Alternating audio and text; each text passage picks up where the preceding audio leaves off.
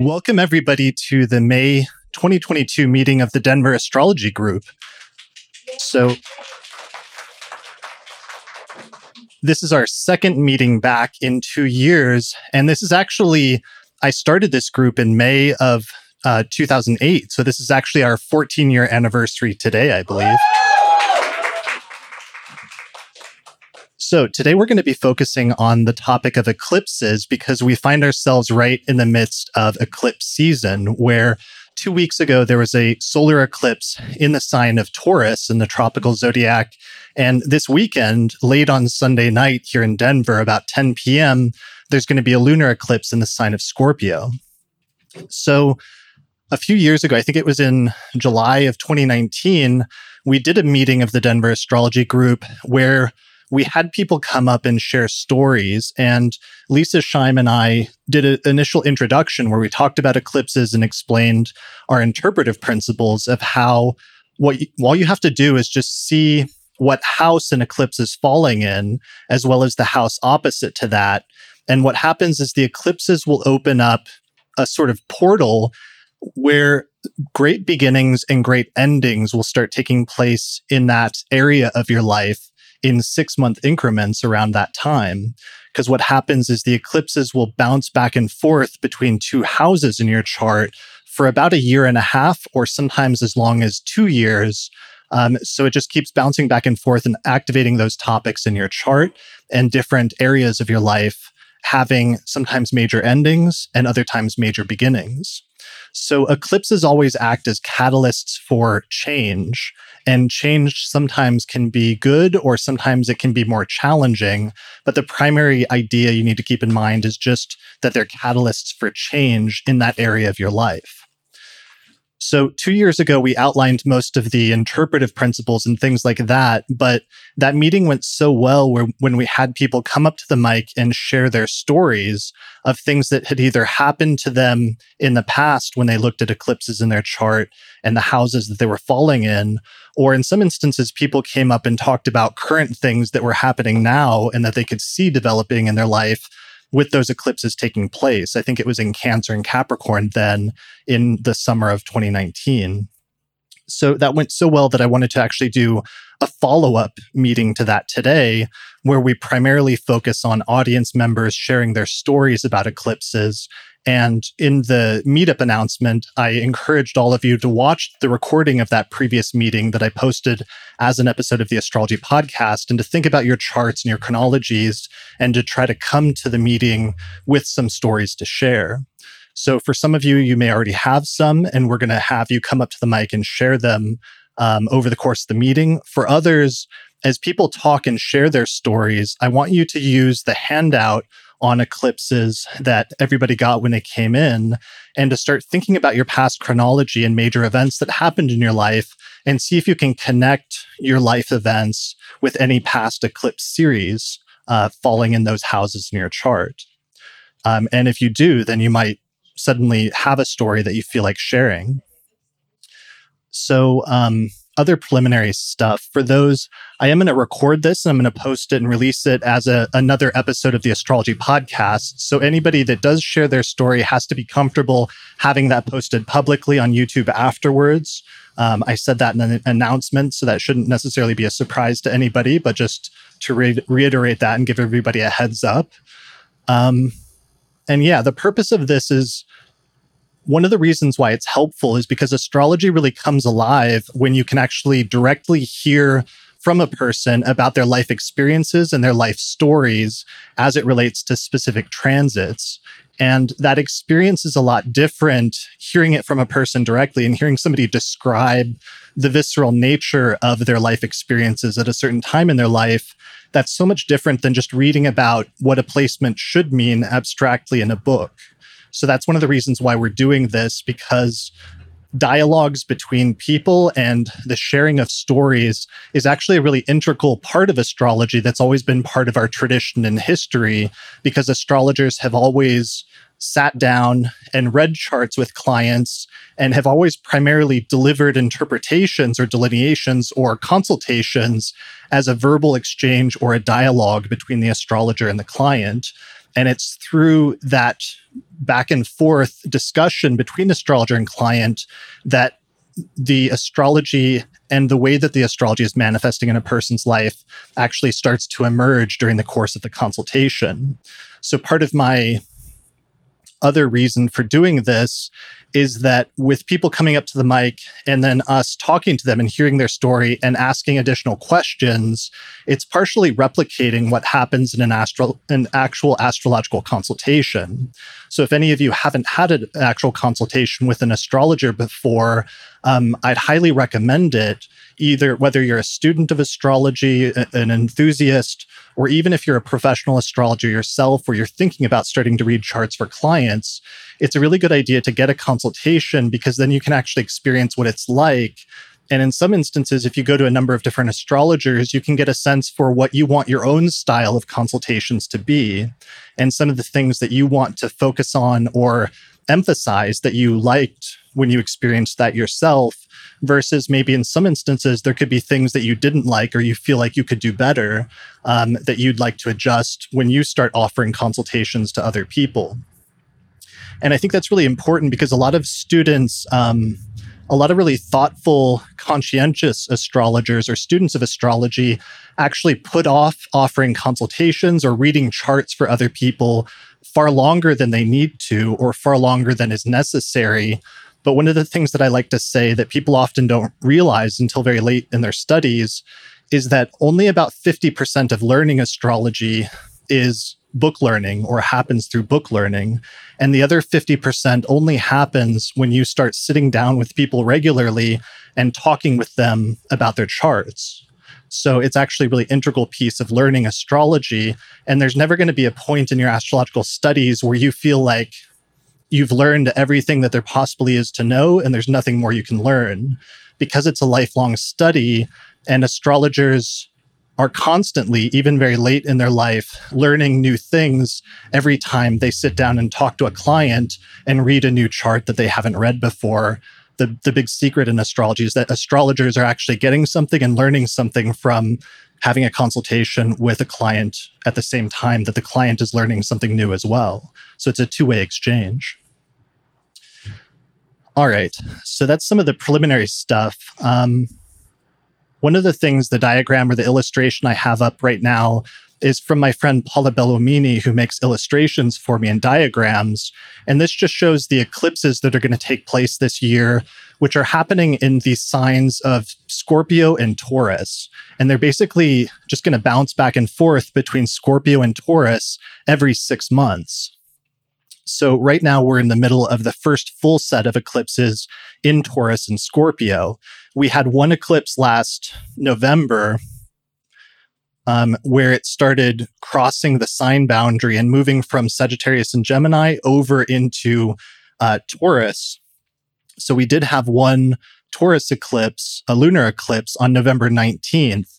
But this month, and over the past couple of weeks, we're having the first full series in the signs of Taurus and Scorpio. So it's fully activating this axis, and then it's going to stay in that axis, activating those two signs all the way through. I think the later parts of 2023, we're still getting some eclipses in, in like Taurus or Scorpio, I believe. Um, and actually, I have a diagram in order to illustrate that. Here it is. So this is a little excerpt, which is um, also on the handout that I've given each of you. And I'll post a link to this handout in the description below this video for anybody watching the recording afterwards. So this just shows the um, dates of both upcoming eclipses through the next few years up until 2025 but also different eclipses that have taken place going all the way back to 2004 because I thought that was a long enough time frame where people can remember and think back to events in their life a decade or two ago in order to track some of these eclipses. So here we can see uh, the first Taurus eclipse happening back here November 19th of 2021, the current Taurus eclipse happening the 30th of April, 2022, and then the Scorpio eclipse that's about to take place on Sunday happening on May 15th or about May 15th. But then after that point, we'll continue to have eclipses in October and November in Taurus and Scorpio. It'll start to switch to Aries in April, but then we'll still have some residual eclipses like this one in Scorpio in May of 2023 or all the way into October 28th of 2023 still having an eclipse in Taurus. So everybody right now as they're watching this or thinking about this should think about where the signs Taurus and Scorpio fall in your own personal birth chart and what houses those two signs coincide with. So for my purposes, I usually will be using and recommending, or, or in my personal practice, I use whole sign houses where you just identify the rising sign and then you count that entire sign as the first house. The sign after that is the second house. The sign after that is the third house, and so on and so forth. Um, and just thinking about what whole sign house the eclipse will fall in will tell you a lot about what topics or areas of your life will be activated. Um, however, you can also use the same technique with Placidus or Porphyry or any other house system, depending on your own preferences. And if you do have a preference besides whole sign houses, when you come up to the microphone, just let me know what it is and I'll cast your chart using that house system. All right, so here's a diagram that just shows some of the significations of the houses that we can expect might be activated when eclipses start, start falling in that part of your chart. So um, the first house primarily relates to your body and physical incarnation, but also your character and your spirit. So there's often dual significations of like body and mind that come up when eclipses start falling in the first house. And of course, whenever eclipses fall in the first house, that means there's also going to be a secondary set of eclipses falling in your seventh house, which is the place of relationships, partnership, marriage, and other people. So when an eclipse starts happening in the first house and the seventh house axis, um, you have it goes in this sort of teeter tottering between self and others in the person's life for about a year and a half or two years. Um, in other instances, when the eclipses move to the second house, eighth house axis, it starts activating the sector that has to do with um, your own personal finances and financial resources, or secondarily, the resources of other people in your life, which can include things like your partner's finances, but also things like debt, um, inheritance, and other topics like that. Uh, third house is communication, short distance travel, and education. And that's opposite to the ninth house of foreign travel, religion, beliefs, politics, um, but also education, such as college learning. The 10th house is career, reputation, and that's opposite to the fourth house, which is like your home, your living situation, and your parents. Uh, the fifth house is typically things like children and creativity and it's opposite to the 11th house, which has to do with friends, groups, alliances, and your hopes and wishes for the future. And then finally, the sixth and 12th house is a little bit more tricky because a lot of the more challenging topics that we associate with life tend to fall in the sixth, 12th house axis. But some of the topics that come up when eclipses fall in the sixth house can be things like focusing on your health and what it takes to maintain good health or avoid or um, address things if difficult health issues come up. And the sixth house can also have to do with your work, or if you find yourself running a business, it can have to do with people that work for you or like employees. Uh, the 12th house, on the other hand, when that is activated, sometimes issues um, pertaining to mental health can come up. Other times, issues pertaining to isolation and solitude and in some instances, the healing nature of isolation and the need to pull back at some times in our life and not be as public or not be as social. And the 12th house can also have to do sometimes with people that we don't get along with in our life or that work at cross purposes to us, which can sometimes be as the ancient astrologers say, just outright enemies or people that work against you. But in other instances, it can also relate to sometimes things that we do that undermine our own efforts in life or ways against ways in which we work against our own best interests. So that's a really rough outline of some of the topics we should expect to see activated. And there's a bunch of additional variations and nuances and details that will come up when different houses are activated in the chart. But that gives you a rough outline of what we'll be paying attention to and looking for. Does anybody have any questions about eclipses or the interpretation of eclipses or what we're going to be looking for or just questions about how this is going to go before we get started with people sharing examples? No? Okay. Um, who has researched this ahead of time and feels like they have a really good example of a set of eclipses, either in one house or in two houses across an axis that they found in their own life and feels like coming up to the microphone to share their story? Bethany?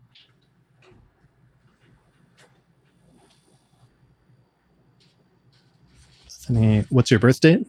March 11th, 1990, What time? 5:32 a.m. What place? Uh, what- Henrico County, How do you Virginia. How do you spell it? H E N R I C O. Usually it comes up Virginia? Virginia. All right. So you have 26 Aquarius rising. Yeah. That's correct. You know, I haven't actually memorized the degrees. Okay. Oh wait, I can check in my book. But that's probably it.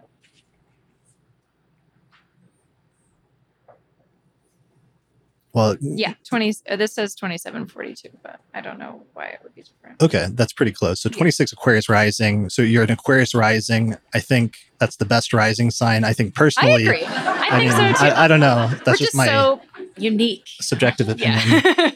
as an Aquarius rising. Um, all right. What's your story? Is this a current eclipse story? Is it a past eclipse story? um, do you want one? I have like a whole series. I can Um, be pretty. let's say let's say we have like five minutes to run through it so you can do as much as you want as long as we can do it relatively concisely Oh yeah, I can yeah. get it in in five for Cool. sure.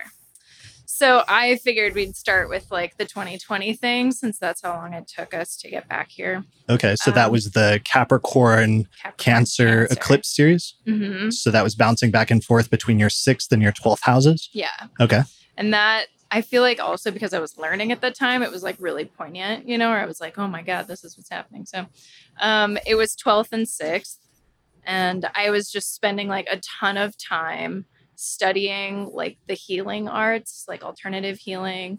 So I was working at it and I was doing it. could you come up a little closer to the mic Yeah. Thanks. Can you hear me now? Yeah. Yeah. so you're studying the healing arts Yeah. A lot. Like always, like 24 hours a day. like what unless kind I of was sleeping. what specifically or what healing arts So herbalism, okay but also Reiki.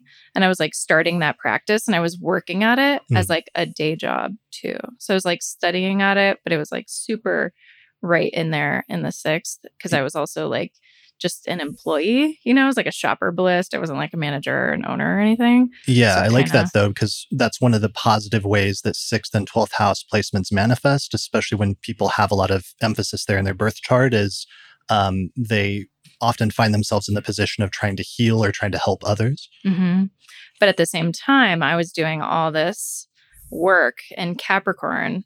So it was like isolated. I mean, it was just me and like my coworkers or my classmates. And that was like it. Right. During the COVID, pandemic. You know? Right. right. And so I was like at home and I started working a lot on myself. So I actually went to therapy for the first time and did internal family systems therapy.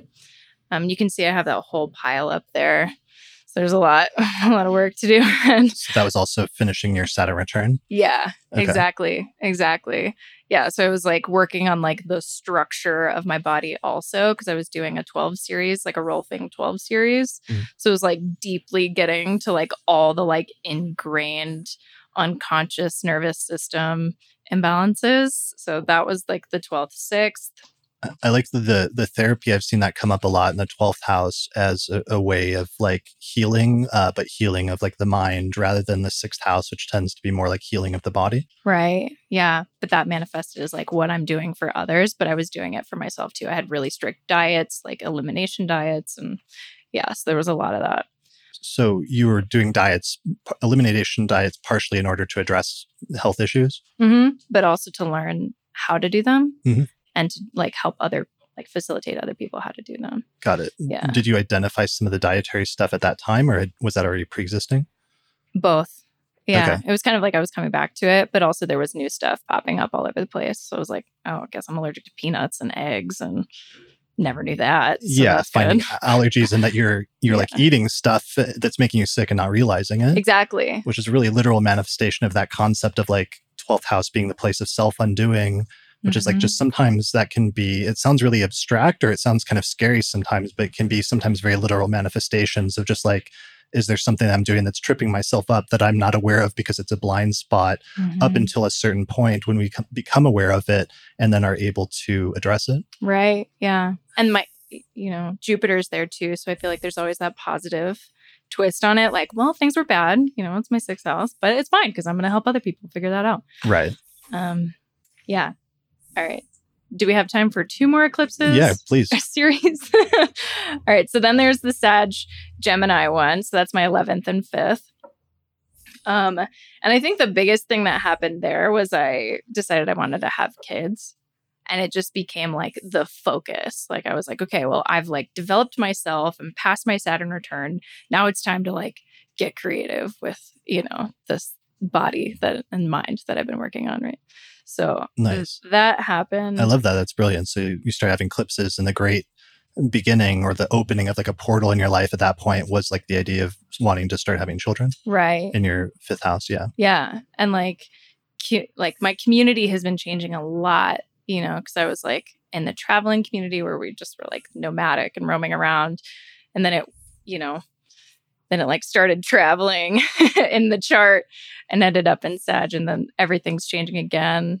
And so um, that brings us into this series where I'm like getting married and I'm moving back to my hometown, which is like huge. Like these are two things that like if you had told me like six years ago that I was going to be doing those things, I would have laughed at you. Like in Yeah. no way is that happening. like I'm You- getting married and having kids and moving home to Florida. You literally just um, paid your last month of rent and you're like packing up Mhm. and getting ready to move across the country. Yeah. And the, the Taurus eclipse just fell in your fourth house. yeah. Yeah. And I'm like ending my job, which has been like the only job that I've really like held down uh, for longer than like six months in my life.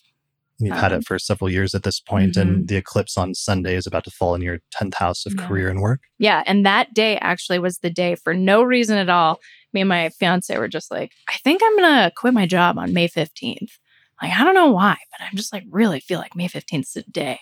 And then I ended up having to like stay, but I'm actually getting this like transformational um, ceremonial botanical bodywork session done by one of my um, mentors, you know, kind of yeah so it's going to be like this this big it's a it's huge you know it's like probably one of the biggest things and it's on that you know 10th fourth angular um ang um, whatever that's called Yeah, that axis. axis And, and you're yeah. also in the process of you're about to start doing astrological consultations, right? yeah yeah so i'm really working on building like my own um, practice where i can start incorporating all those things that i learned Mhm. through the 6th and the 12th and like building this whole thing where i'm like okay like I feel like a baby bird you know or i'm about to like jump out and be like okay now i'm just doing consulting work like i'm going to do herbalism then i'm going to do reiki that was another thing that happened in the 12th was i, I started doing spiritual work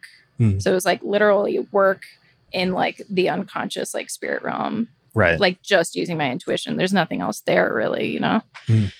yeah yeah so here we are That's brilliant. I love that. And I, that's so exciting that you're having both like you're moving and having a major relocation across the country with the fourth house eclipses, but then also with the 10th house stuff, you're moving more into starting to offer consultations and uh, sort of becoming your own boss in some sense Mhm. versus having worked for, for other people up to this point. Right. Yeah. So it's all it's it's like all transitioning. You can see it. Yeah, it's Right. crazy. Yeah. And didn't you, you almost, you were almost going to have your first astrological consultation or give your first consultation Mhm. on the Scorpio eclipse on Sunday and it Mhm. m- may be rescheduled, but Yeah, definitely. Yeah. So I thought it was really funny just because that and the thing you said earlier about how you were being attracted or drawn to quitting your job also around the same dates, your current job. Mhm. Like eclipses have a way, they have this like magnetism to them or almost like a like a black hole, except not in a negative sense of just like drawing things into it Mhm. through a sort of like gravitational vortex in your Yeah. life where suddenly you start feeling drawn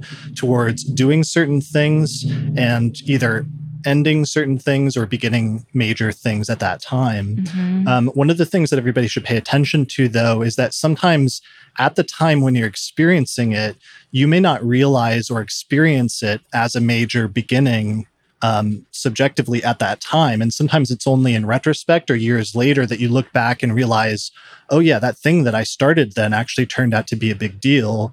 And that's actually one of the reasons why we're largely focusing on sharing past stories, because actually, a lot of you right now, there may be some major thing that's happening in your life right now, but you're not registering it as being a significant event because currently it may look like a relatively minor thing. And it's only in retrospect that you'll be able to realize how much of a life shift and how much your um, path in life kind of diverged at that point around the time of the eclipses. Mhm. Um, yeah, so I, I like all your examples for that reason because now we can we can see some of this, um, but also you have a good sense of of how major some of those things are going to be in the long term. Yeah, it's weird. Like, especially the fifth house one, where I was just like, oh, like, I don't know what happened, but I woke up and all of a sudden I wanted to have a baby. And that had never happened before. And, Right. and it was a little later, you know, it took a couple months, but it like progresses. Like, I wonder what song I heard on that day or something, Right. you know, where I was just like, me too. I also want a baby, you know? Right. yeah. Okay. Yeah, I love that. Let's- Um, thank you for sharing that. That was really that was really good. Great. Yeah. Pleasure. Yeah. All right. So that was a really good example to start with. Um, does anybody else have an, an example that they want to share that, that comes to mind? Yeah. All right. Uh, what's your first name? Amy, A-M-Y, What's your birth date? March 12th, 97. What time? Um, I was So- born at um, There's a lot of people in the room that just felt very old all of a sudden. Like, yeah. um 9:46 p.m. Or sorry, 9:44. Many people, including myself, I wanted to put that out there. Like, uh, um, I was born in Troy, Michigan. Detroit, Troy, T R O Y. Troy. Sorry. T R Y. T R O Y. Oh, Okay. Michigan. Is that right? There we go. Okay. So your ascendant's like super, super late. Yeah. I just want to mention that. I don't know if you rectified it, but like normally if you were like a client, I would have to rectify your chart just because if we set it for 944 p.m., the um, software program defaults to 944 in zero seconds. But if we animate the chart and move it forward 13 seconds. So if you're born at 944 and 13 seconds, the ascendant had moved into Scorpio. Um, So I just want to mention that as a point of like for new new students of astrology, if your ascendant is super late or super early, you actually usually need to be careful and try to rectify it because it could be one or the other. Um, do you have any sense, or is there one that resonates with you more, or, or do you not have an opinion at this point? I I definitely resonate. I also have Chiron like right on my uh ascendant when it shows up. Sure, let me So- put it in. I definitely resonate with Scorpio very much, but I also feel like I have the a little bit of the Libra, so it feels like a good mix. There it is. Okay, so you have Chiron and one Scorpio. Yeah. Okay, so what's your eclipse story? Okay. So um I kind of have a lot, but I'm going to go back to um 2020. Well, I had basically a spiritual awakening in um 2018 in the July um eclipses. I went to Africa. Um so they were in uh Cancer, Aquarius. Um so I think they're my Pull that up. So you said July of 2018. yeah. There it is. So Cancer and Aquarius. Okay, so my it was fourth house and my ninth house, I think. yeah. So I essentially what happened there is I felt like I woke up and I found myself, Hmm. um, which has to do probably with the fourth house of Aquarius coming home to my inner inner world. okay. Um, and then that started a large journey of healing and awakening. But then in so then I'll go. That was just a, a forefront. but in um, January of 2020, in the so another cancer, um, I had a dream that I wanted to study hypnotherapy Hmm. and um so I had that in January. And then in July, I took action and I went to hypnotherapy training and healed a lot of the Chiron. Had some a sexual trauma when I was younger that was traveling with me Mhm. Um, for a long time, and and then I also met my boyfriend, who we just broke up, and my seventh house is in uh, Taurus. Taurus and Scorpio. Yeah. yeah. So Yeah. I'll kind of start that journey. Um, Let me put your chart in Placidus really quick. yeah, that's the one I have been using. Sorry.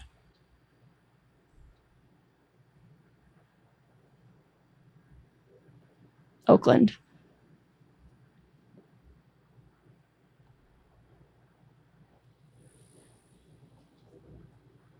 There you go. Okay. So in um, so I so in actually on July fourth, twenty twenty, which was the Capricorn eclipse, we met. It was the first day we got connected. July 4th, 2020. Mm-hmm. Okay. Um, and then we actually moved in together in May of 2021 on the Sagittarius eclipse, Hmm. which is second house. We moved into a house together. So we were like collecting, Sharing resources. sharing resources. Exactly. Right. And then uh, November of 2021, I that was a Taurus eclipse. I felt like I needed change in my work mainly. I was not happy with the work I was doing, and I started looking for new jobs. And I moved here two months ago, the beginning of March, um, and then Zach and I were planning on moving in together, and then so right around the April 30th, I think on like April 20th, we ended up splitting up. Hmm. So there's been a large dynamic of what my like finding my own feet again, Right. finding my own self. Yeah. Who am I? Like, Very first house. yeah, like who am I without him? Right. And um now I'm like creating other friendships out here. Like since I'm alone, I have to go meet people, Mhm. but I'm also I have a, a, a large urge to do like kind of like I know that I want to be an entrepreneur and that's kind of bubbling at the surface. Mm. Um but I have to feel like I have to move through my own fears and my own wounds of my first house and to be able to share and spread that light. Right. That makes sense. That's really common, like first house, seventh house stuff of just going back and forth between sometimes relationships ending or beginning, um, and then having this internal process of finding oneself and defining a, a better sense of self, both outside of relationships and then other times, sometimes within the context of relationships, if, if other ones come up. Um, so that'll probably be a process that you go through that goes back and forth over the course of the next year as, as you keep getting eclipses in six month increments. Um, I, I kind of, I don't know, like bias things too much. And it's a little difficult because it also could have to do with the overlap of the house systems. But I'm, I'm suspecting you're like Scorpio rising just based on what you're saying and based on that, if that Taurus eclipse that just happened, you know, in Taurus, if you had Scorpio rising and that was firmly your seventh house, that would be really consistent with what I usually see when person has eclipses in the seventh house just for whatever it's worth. Um, Yeah, I'm really big into the healing arts. So diving deep, like hypnotherapy, I'm accessing my subconscious mind, Hmm. clearing out everything that's old and from childhood, from the past. And I know I want to help facilitate that with other people, but I have to do my own. like I'm very deep. I like to have deep, intimate relationships with friendships. Um, just like not go to the core more, which Scorpio is like more intense Right. like that. So I would definitely relate. Yeah, that would make a lot of sense. And that would bring up just, especially if your ascendant was in at zero degrees of Scorpio, then you would just have Chiron like right on the ascendant and those themes of, uh, you know, the traditional mythological themes of Chiron having his own wounds from early in life, but then learning from that and being able to help other people through the process of trying to heal himself. And that's a really common theme for people that have Chiron really prominent in their, in their chart. Yeah. Yeah.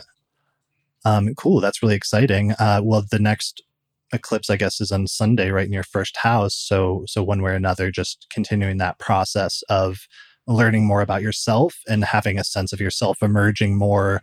Because the other thing that happens with eclipses is they're also this lunar eclipse, especially, is a full moon where the moon is super bright and um, it has a way of illuminating things and bringing to light things. And especially when it falls in the first house, it's sometimes things about ourselves that maybe we didn't see or didn't recognize previously.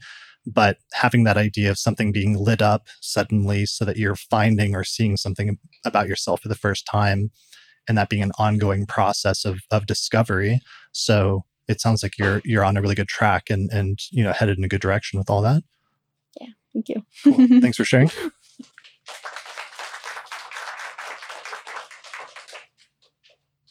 All right. Do you have one? Cool. All right. What's your first name? Alex, What's your birth date? May 21st, 1989, What time 2:43 p.m. and Uh, city? Brunswick, Maine.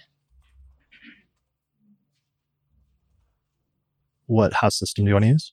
A hole, please. Okay.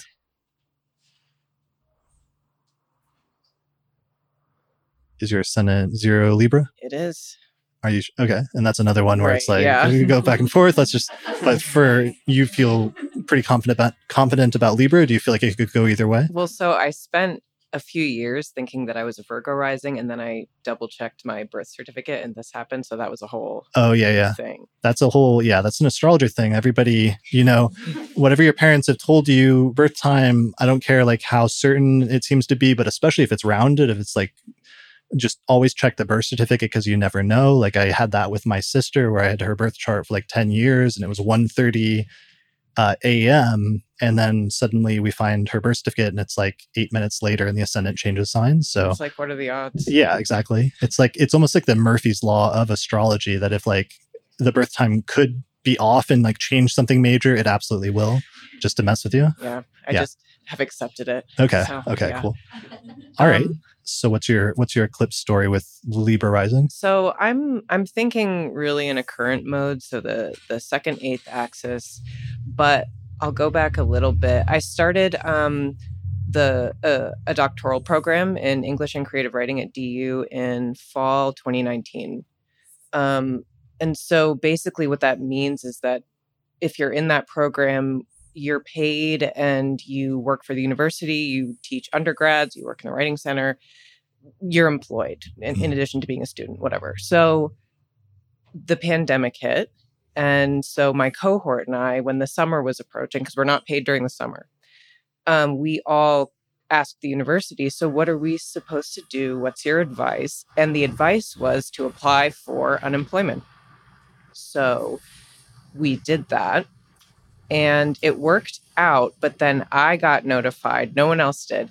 I was notified in summer 2021 that it was actually a mistake and i owed all the money from the previous summer Uh, back to the state. So that began a bit of a journey um, with a lot of crying and talking on the phone to random people at the labor offices whatever.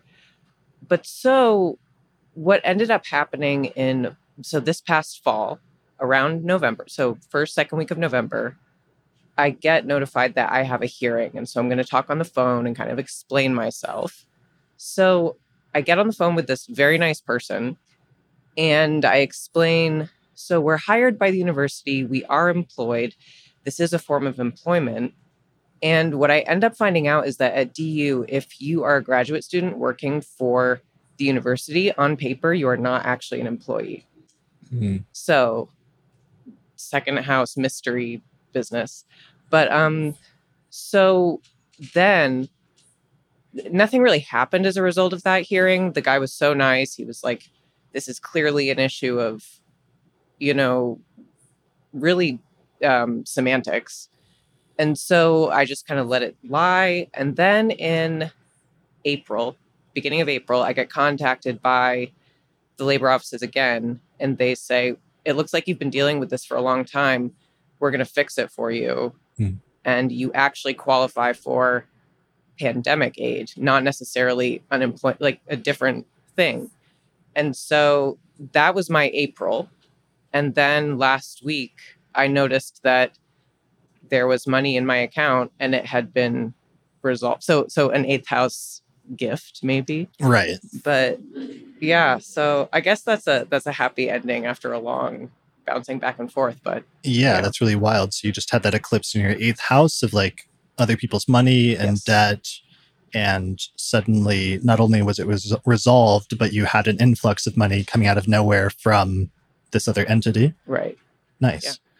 Um, wow, that's a really good example and good story. And then um, one thing I meant to ask so the eclipses in 2019 and 2020, that was in your fourth and 10th house axis, and you were working for the university, which makes sense of like the 10th house placements. Were you living on campus? No, um, Oh, okay. I live on Cap Hill. Okay, Yeah. Capitol. Okay. I was just curious if your like home and living situation came into play at all since you would have had Mm. fourth house eclipses taking place at the same time. Well, I did. Um, it it was. Um, I so usually in the summer I go so back home to the to the East Coast generally to do like dog sitting, house sitting type things. So the fact that that wasn't an option, it was like a, it was like a fourth house um, intervention or, or something, an interruption. You got held back from relocating like you would normally Yeah. do over the summer. Yeah. Okay. Yeah. That would have been not just eclipses, but also just Saturn sort of grinding through part of your your fourth house at that time as well in your Saturn return. Mhm. Gotcha. Yeah. Okay. Um, well, that's really interesting. Do you have any sense of 'cause- so you're about to have an eclipse in your second house for Mhm. the first time on Sunday? Yeah.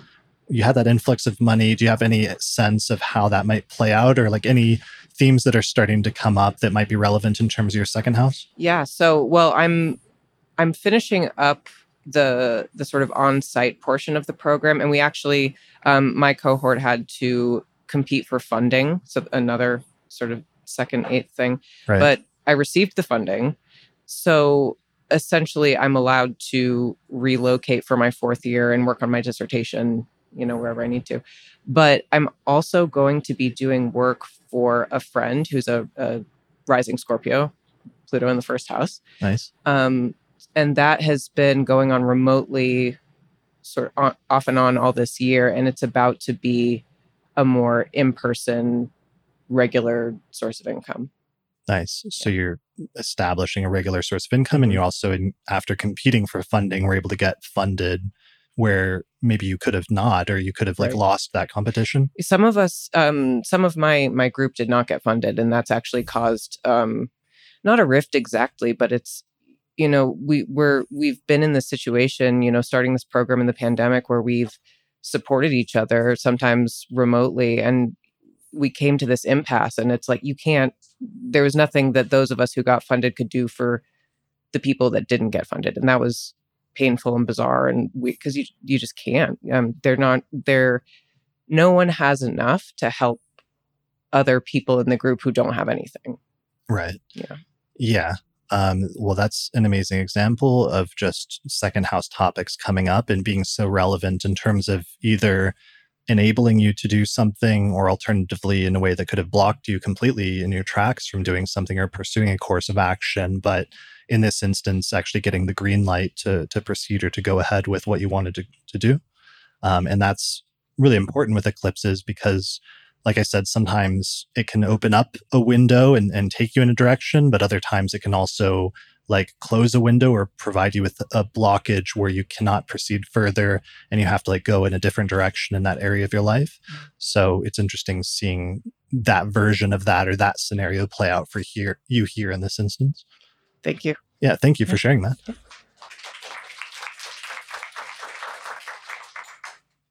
Awesome. Um, all right. Uh, who's next? Yeah. Yep. Oh, You. So Sophie S O F I, What's your birth date? October 17, 1991, Time? 11:47 a.m. in Detroit, Michigan. Uh, house system? Uh, whole sign's good. Okay. All right. Do you have nine Sagittarius rising? Yes. Cool.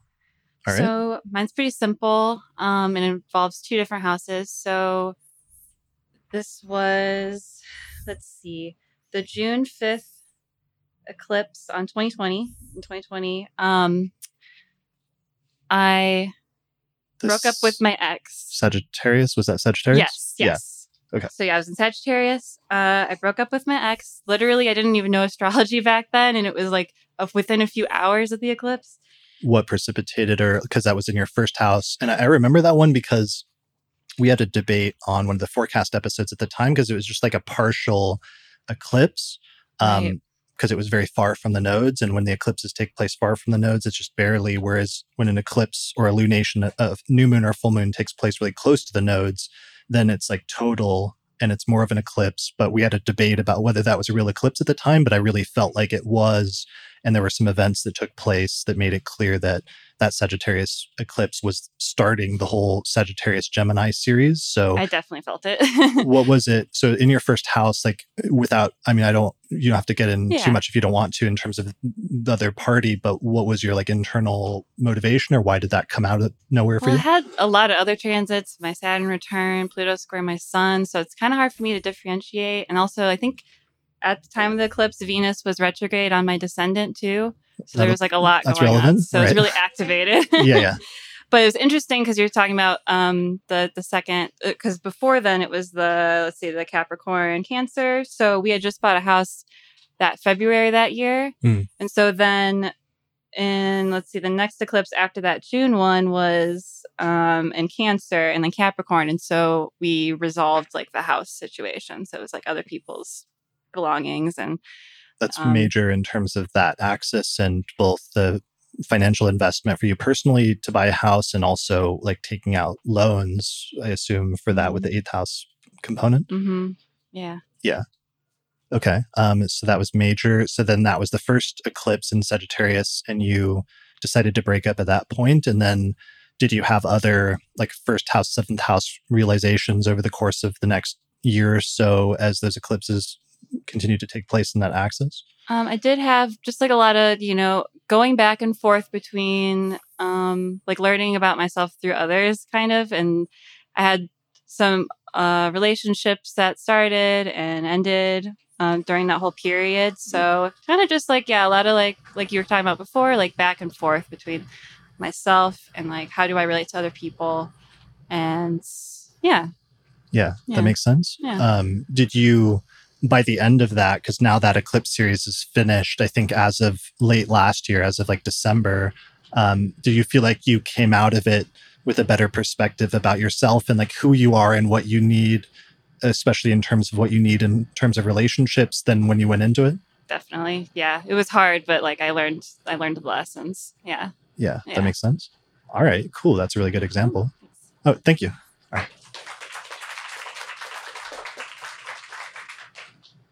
All right. Um, who wants to go next? I'm just going to start picking people if nobody raises their hand. Are you in, in the back?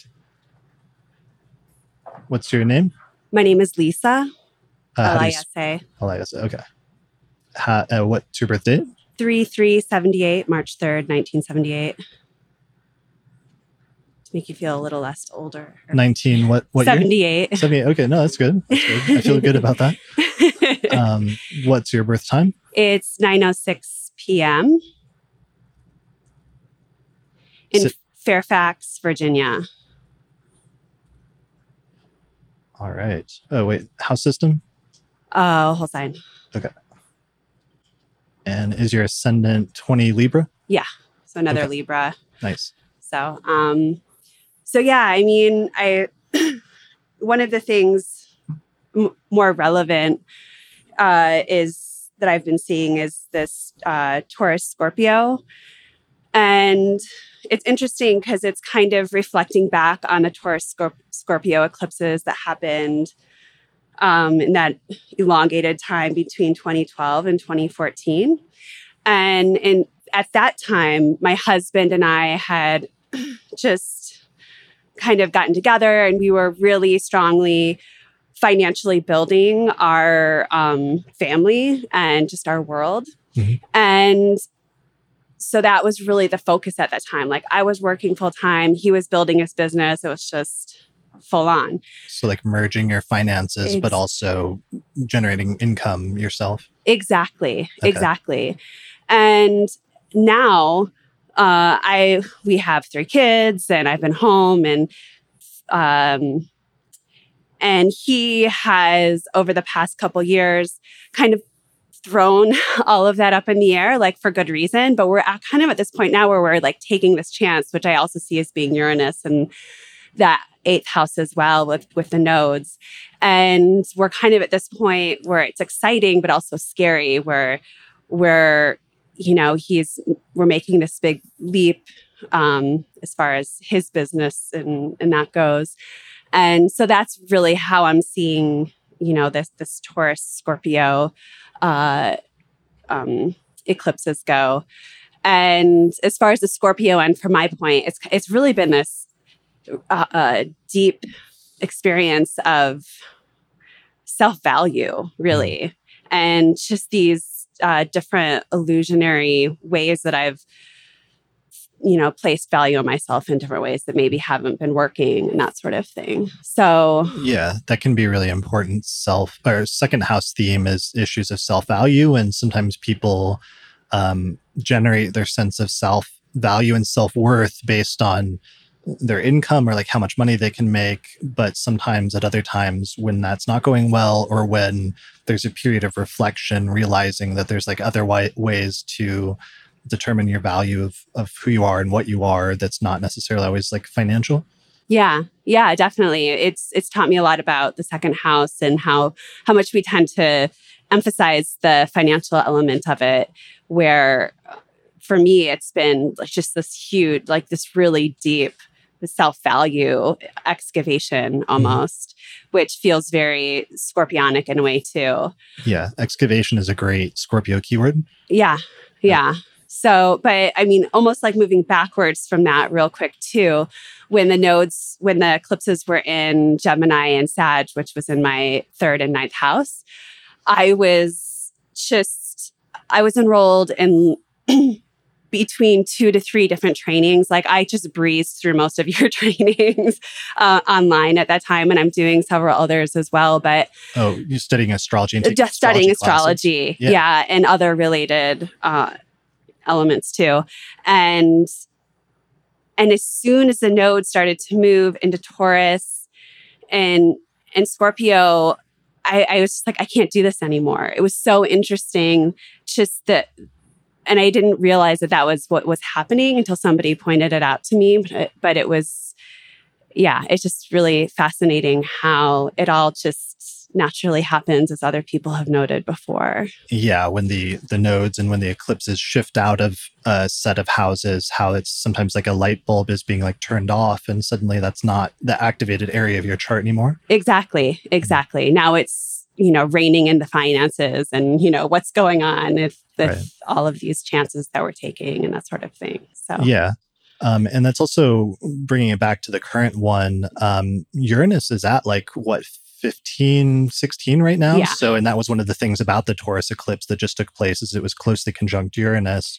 And I'm having my Uranus opposition. Yeah, that's what I was seeing. Uranus is at 16 in Scorpio, so it's not just the eclipses. That's that's certainly like part of it, but also your Uranus opposition is happening on that axis at the same time. Yeah. And you said uh, that partially with that Taurus eclipse taking place in your eighth and Uranus transiting through your eighth, opposing your Uranus, that it's partially something about your partner is is doing or trying something new or different? Mm-hmm. Yeah. What is the just vaguely what is that? Um, well, he was offered regular jobs, but he's like, no, I want to go do my own thing. So he we have purchased several companies and he just he just loves to get things going and start new companies and, you know, just build them. Yeah. So we've taken a chance on buying these companies and he's completely rearranging it. And he's a cap rising and it's happening on his uh, MCIC axis in Taurus and Scorpio. So it's interesting. Nice you know when you start looking at the how that eighth house really reflects your your partner's chart as well right and um so i think that overlap too is really fascinating yeah that's brilliant and just that with uranus transits just that drive or that need for freedom and, and need to be in yes. charge and that's like his underlying motivation right now is, is wanting to do his own thing and, and in some ways be his own boss. Oh yeah, he definitely he has big boss energy for sure. okay. Yeah, that's so um, crucial during Uranus transits because it becomes just this internal compulsion that a person has to like seek freedom one way or another. But it's it's funny how you know in your chart because it's in the eighth house axis that's coming through like the partner is like seeking that and the partner is the one driving that right now and it's not necessarily you because it's not like the first house or something which is where we find ourselves in the birth chart but instead it's coming into play from somebody else and i think that's a really other crucial piece of looking at eclipses as well as transits in general is sometimes when they're happening in houses other than the first house it's not necessarily you but sometimes it can be other people in your life and how they relate to you and important developments that are taking place in their life or actions that they're taking that may have a side effect on you or impact your life in some way but it doesn't always necessarily describe you directly. And that's really important to keep in mind because then sometimes once you realize that, it opens up your eyes to other events that are taking place in your life around you, in the lives of people around you that are, are relevant to you in a very um, serious way. Mhm. Yeah. That's really cool. Um, cool. Well, it'll be interesting to see how that goes since this will be the first full set in Scorpio and Taurus. And then we'll, in six month increments, have, you know, another instance of that later on this year. And just eventually, once it's finished and things come full circle, looking back at it in retrospect and seeing how those changes were implemented in your life and what the implications ended up being. Yeah, either we'll be living in our house or we'll be living in a trailer somewhere. So we'll see. Yeah. I mean, it, it would be exciting either way. So yeah, exactly. Yeah. right. Cool. Thank you. Yeah. Thank you.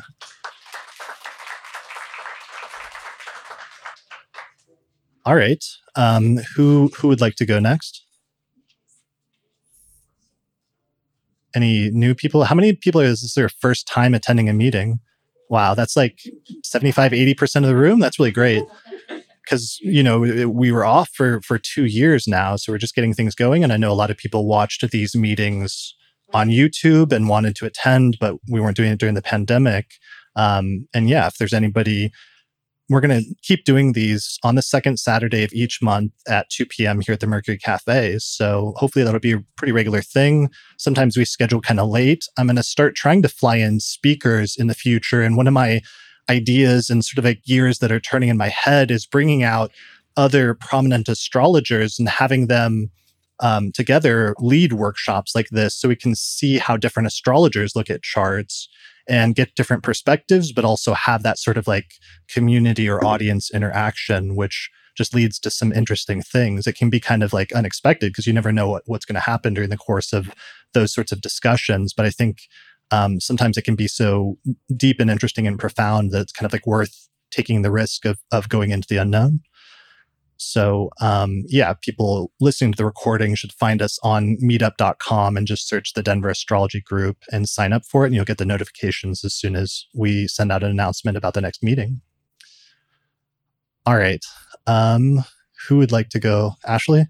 Oh, and then afterwards, you. Okay. All right.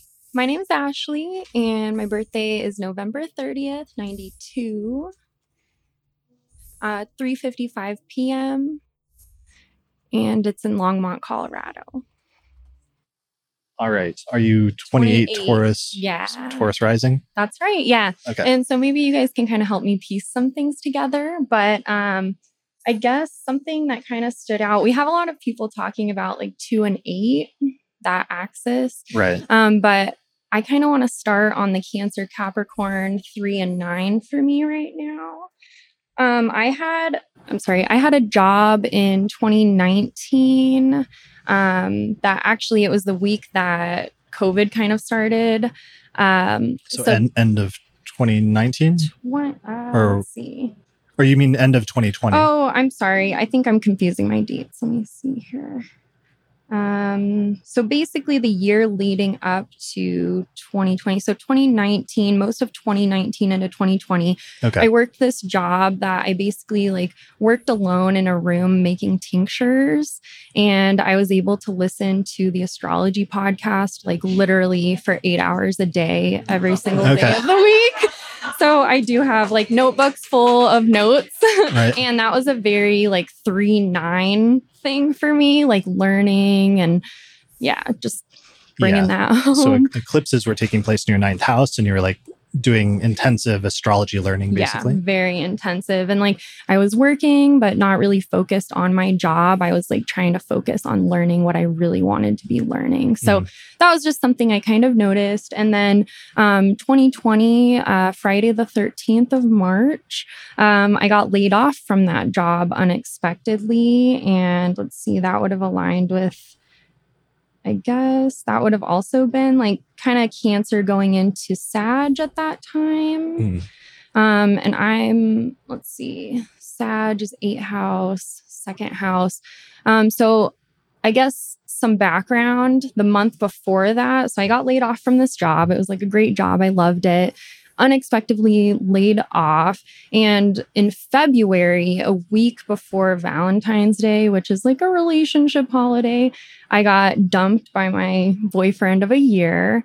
So that was like a really like tough thing for me to get through and I actually decided like I need to make myself happy and I need to do things for myself. So I decided I was going to start going to the Denver astrology group.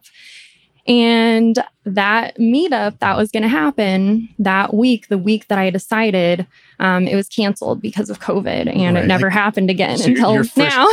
Right. So And- your first meeting was going to be March of 2020. yeah. Yeah. And so I was like trying to be a part of this group to get over a breakup. Right. And then I got laid off from a job that same week that this group stopped. So that was kind of a tough thing for me. I also ended up uh, just getting a job really quickly to make money. I was like, I just need, I need money. Mhm. So I got a job. It basically started this track of me having jobs, getting laid off because of COVID, having a new job, getting laid off because of COVID. Like this happened twice. And that was the, also the beginning because Saturn went into Aquarius in like March and April of 2020. So that was the beginning of your Saturn return Saturn in the 10th return, house. yeah. So nice. I did have Saturn dip into Aquarius and then retrograde into Capricorn, and now it's back into Aquarius. So I'm full force Saturn return right now. But that was like a little taste of that.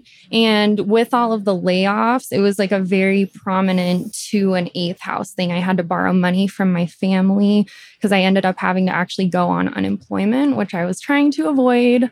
Um, but you have to do what you have to do. So I was like borrowing money from family. I was like, I don't know how I can do this anymore. And I don't feel like that at all anymore. Now I'm like secure. I live in an apartment on my own. I've always had roommates. So it prompted me to get a place of my own. I have a job now that's like very secure. Um, and now I'm transiting into my first and seventh axis with these eclipses. And, and before we get there, so basically 2020, later 2020 and um, 2021 was uh, the aftermath of the, the breakup. And also, I'm sure that changed some of the financial picture as well in terms of like not having like a partner, to partner. pay like half of rent or something. Definitely. So, Okay. like, we had this house, this awesome house with a yard and a dog, all these great things. And um, we depended on each other to kind of pay half of the rent. And it went from that to I went and moved into a friend's basement for a little while. I met people online that we got a house together. I didn't know them. That didn't work out well. Um, and yeah, so it did prompt me to try to get financial security on my own. Mhm. And I didn't think I could do it, especially after borrowing money from family. Like, how do you start from a good place there? So, yeah, so now I do have that. And it's just a very second house, eighth house thing for me with like my own personal security. And I feel better being alone now because I can do it. Right. That Yeah. makes a lot of sense. And that brings up some of the the meanings of the nodes.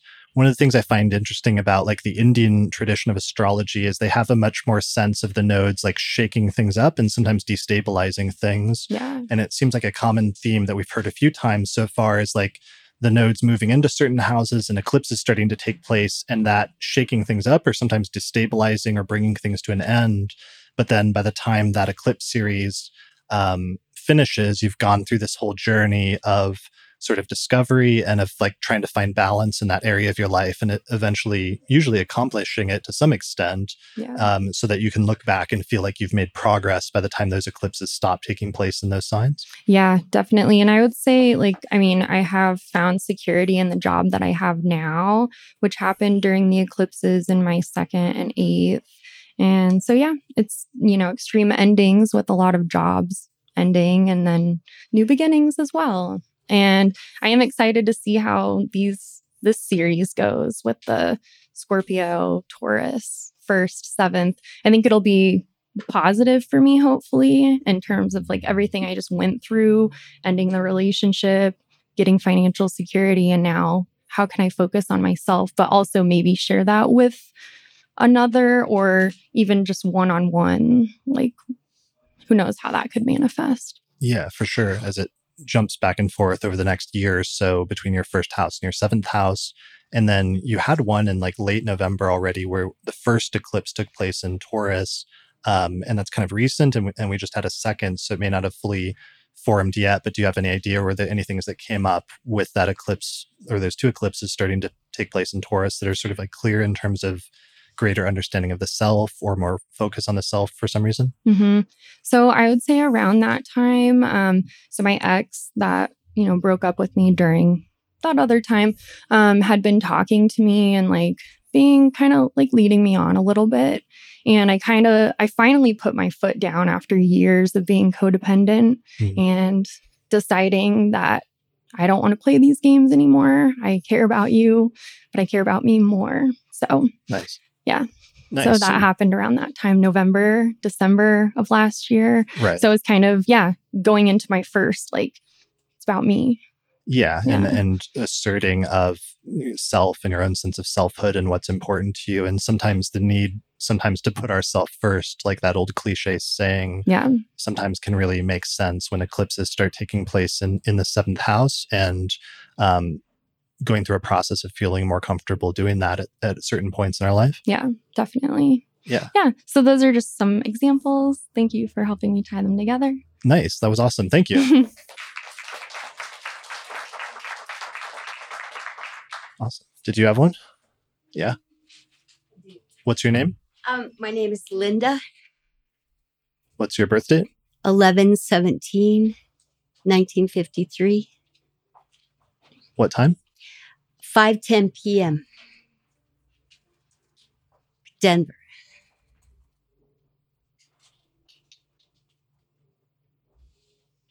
All right. Is your ascendant for Gemini? Yes. Uh, what house system do you want to use?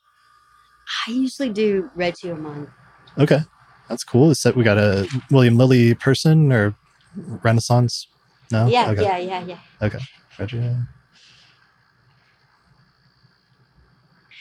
Um, so I'm asking about orbs.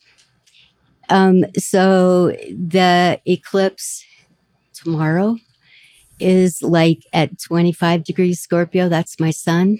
Okay. And it's like about five minutes different or something like Yeah, that. it's like right on your sun. Yeah. So I know in, in ancient times the kings would hide when that happens. So, Right. So well, well, they'd get you're a, lucky I'm here today, but yeah. I mean, they, they would actually get a substitute person and like put them in place on the chairs. So I don't know if you're actually the real Linda or. this If is you- my avatar. right. Yeah, exactly. You sent an imposter. That's how we know. Um, yeah. Yeah. So I've been watching this coming up and saying, wow, what's going to be happening? What's happening? Mhm. Um, and I've just tried to really dial it back health wise and be super clean and, and really get enough sleep and all that, drive carefully. Mhm. Um, but what's happening is an ending. Um, so I'm ending um, a 10 year relationship and it's amicable and but it's sad. Yikes. Um, but I noticed on your chart that it started. Um, we started our relationship um, on a Scorpio eclipse in November 2013, Okay. and um, it was at 11 degrees Scorpio, which is like right my Venus. Yeah, it's really close to your Venus. yeah.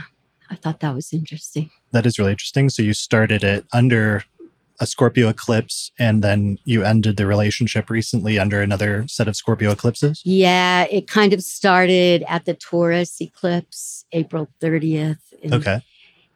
And then um, yeah, we took a, a month apart and then we came back together and decided, yeah, it's over. Sure. Yeah. Um, do you happen to know his rising sign just by chance? Yes, we share rising signs. We're within one degree, Whoa. Okay. Of Gemini, but he's um, Capricorn. Capricorn Sun. hmm Okay, got it. Um, yeah, so that's really important, and I guess that brings up a theme that we've seen in a few charts, uh, but didn't really dwell on much. Of just sometimes one of the ways that you can figure out what's going to happen under a current eclipse cycle is just to look back about eight years or so at what happened the last time that eclipses were falling in that pair of signs Yeah. because the nodes will reverse positions about every eight years or so, and the eclipses also will similarly start falling in the same signs. So sometimes the best way to predict the future is to look back into the past. hmm Yeah. Um, the other interesting thing, um, and I think the reason I can talk about it, it's not so emotional, is in the zodiacal releasing, which I'm just learning about thanks to you. Um, it's a loosening of the bonds in the Oh, wow. spirit of Eros. It's, uh, Okay. it's In like, both- wow. In zo- Just for me, not for him. But yeah. Sure. Yeah. So it's an Eros loosening the bond, which is usually a major transition in relationships, but then also in spirit, which usually indicates a major change or transition in terms of the person's career and life direction. So Mm-hmm. it may mean that there's something about this relationship ending at this time that also ends up impacting your sort of overall life direction in some broader sense. definitely. Yeah. Okay.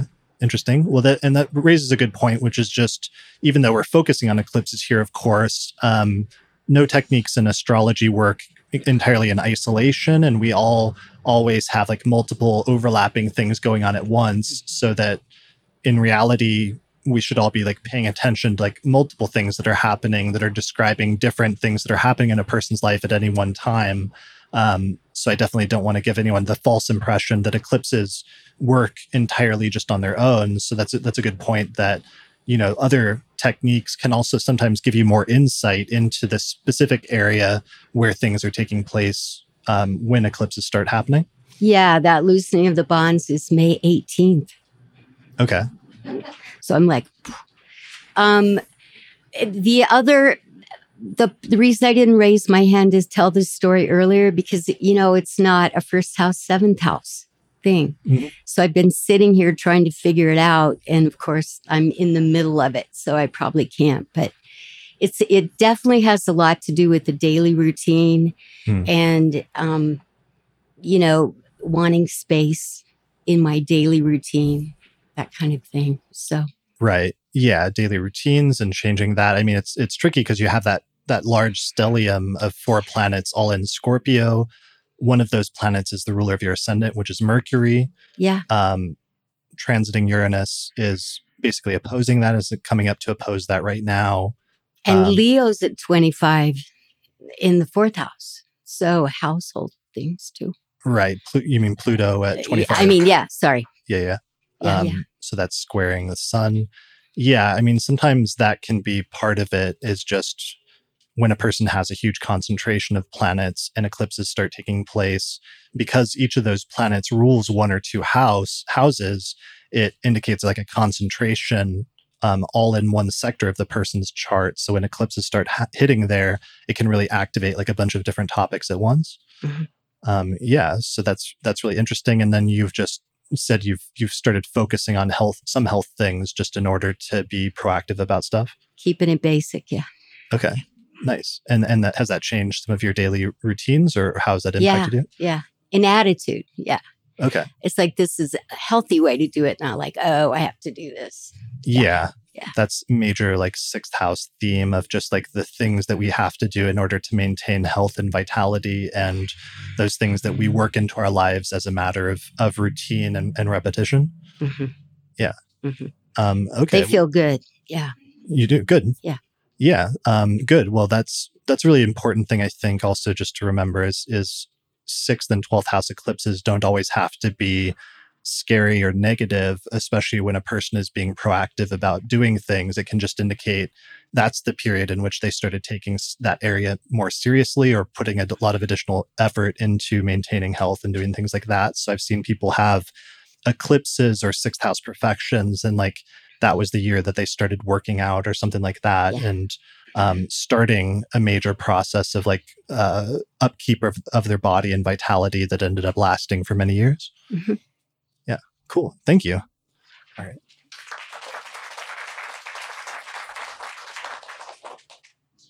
All right. We're we're about we got about 30 minutes left of this meeting. Um, does anybody else have an eclipse story to share or has this brought anything up? Yeah you've got one all right what's your name Hi, my name Hi. is Gina. gina G I N A. G-I-N-A. birth date February 23rd, 89, time 5:02 a.m. place South Miami, Florida. miami South Miami is what I've been doing, but Okay. um is your ascendant or what house system do you want to use um I'm kind of trying to learn both. So let's do whole sign. Okay.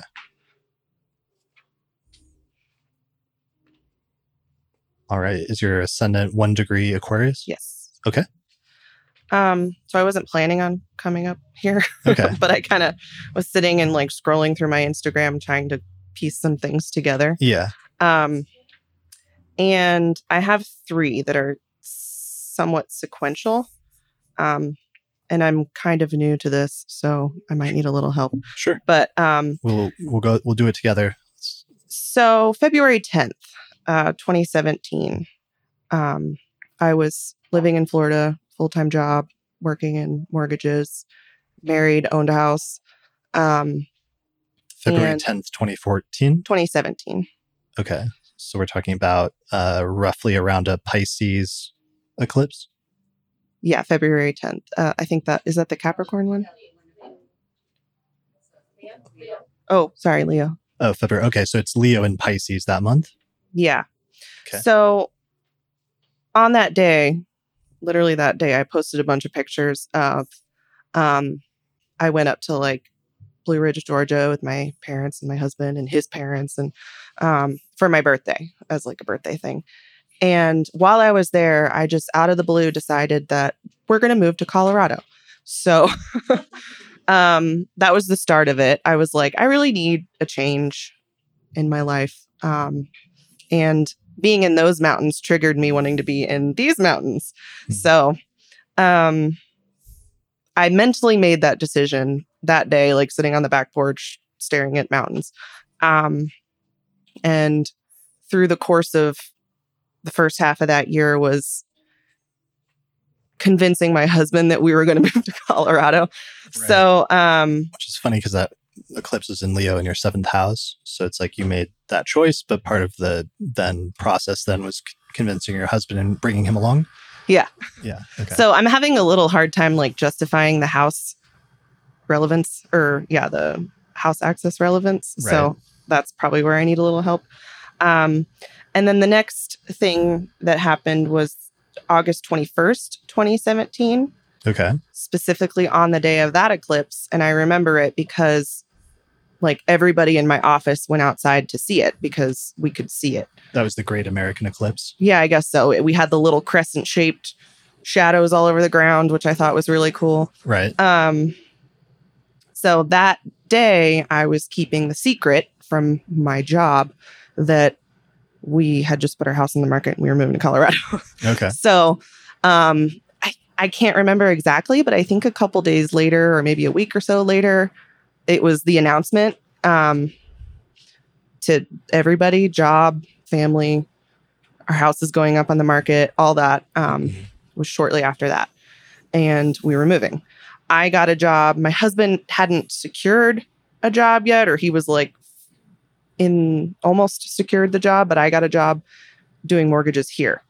Um, and then we moved in late September, early October ish.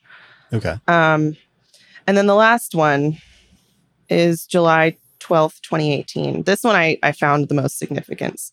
Um, so, two days before that, on July 10th, 2018, I got laid off from my mortgage job, all out of the blue. Two days Um, before July 12th, 2018. Yeah, so July 10th was when I got laid off. Okay. And that was an eclipse in your sixth house of work. Um, I don't remember exactly. Yeah. I was looking at it at my chart on my chart just a minute ago, but yeah, right it there. was it says July 12th. So two days later, Yeah. there was a partial solar eclipse in the sign of Cancer. So it would be Cancer would be your sixth house of work. And what happened was you got laid off. Mhm. Oh, yes. Okay. Yes. And then because I've correlated that because of that extremely stressful event of getting laid off and having just moved here and like, oh my God, we just moved here. I got laid off. Half of our income's gone. Gone. What am I going to do? You Mhm. know, I immediately got very sick again. Um, okay. R- shortly after that. so yeah, I early 2017 I got pancreatitis out of the blue. Um, and then right after that eclipse, right after I got laid off, I got pancreatitis again. Okay. Um, and then it just like spewed a bunch of whole other health issues that just all kind of came up around the same time that lasted for about a year and it was a big struggle. Okay. Yeah, Um, that's it's one of the things that starts happening because the eclipses and the nodes move backwards. Um, you are coming out of a set of eclipses Mhm. taking place in your like first house of body, but then also starting to go over to the sixth house, which can be both work, but also sometimes health or or in some instances like illness or ailments. Mhm. So it sounds like that's part of it because the one two weeks after you got laid off around the Cancer eclipse in your sixth house of work and health, then there, there was a lunar eclipse in Aquarius two weeks later, which is your first house of, of body and physical vitality. So you got pancreatitis or it came back again at that point. Yeah, I just had all kinds of health struggles at that point. Okay. Um, but one significant thing after that layoff, I did another one of those mental decisions that I was not ever going to work in mortgages or banking or finance or any of that ever again because I hated it. Um, but I had just kind of ended up in that out of college. So Okay. um, I made a, during that time that I got laid off and was looking for a new job and all that, I was not looking for a job to which somebody would probably hire me because I have the experience, you know. So I was looking for other things, and I ended up working in the cannabis industry, um, not not like in a dispensary, but in a corporate office. Mhm. Um, As one does when they move to Denver. That's like, from Florida. right. Yeah. so um and then just my whole life since then has has been changing. You know i was working as an assistant and then became an office manager and then left that company because it was very toxic and was an office manager someone else somewhere else. And now i'm in marketing. So it's just like it's been a very big change to me and who like i am and how i identify myself and Mhm. since i moved here. Yeah, I mean, it sounds like part of it was just, it's like we can see this here, July 12th, 2018. That was the Mhm. sixth house eclipse, which is both work and, and health or, or illness, and the dual things that were happening that month of um, getting laid off and just sudden ending of a job, which is sometimes an eclipse thing, like a sudden ending, um, but also the health stuff kicking up again. But then having an eclipse then also take place in your first house and you said you had a change where you decided for yourself that you didn't want to do a certain type of work anymore. Mhm. So it sounds like that was partially motivated by like an internal change and a realization about like first house self and like what you wanted or who you were and what you wanted to do in the world. Mhm. Is that kind of where it came from or how would you describe that? yeah i i was that those july eclipses feel like i can make the most sense of them with my limited astrology knowledge at this point but sure.